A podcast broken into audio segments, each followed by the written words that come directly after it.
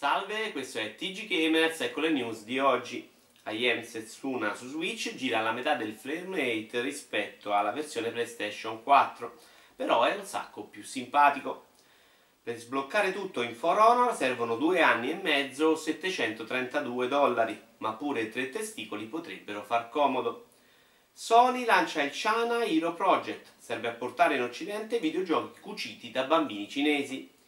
In uscita Paprium, un nuovo gioco per Mega Drive a 27 anni dal lancio della console, che è comunque un sacco meglio del 2017 di Xbox.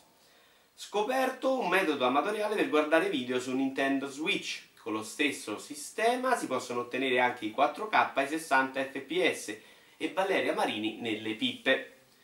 Maradona contro Konami e Pro Evolution Soccer hanno usato il suo nome con una truffa, impedendogli quindi di fruttare legamente il fisco.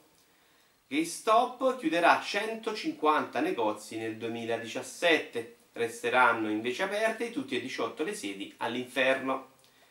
Assassin's Creed diventerà una serie tv, prima ancora di un videogioco. Un bambino si è costruito un Nintendo Switch di cartone, ha il doppio della memoria interna della console ufficiale. Phil Spencer assicura che la collaborazione con i publisher giapponesi procede benissimo e un giorno giura gli parlerà anche di Xbox. Sony crede ancora in PlayStation Vita, per dimostrarlo in arrivo una versione di Home su UMD. Anche per oggi è tutto, arrivederci al prossimo episodio.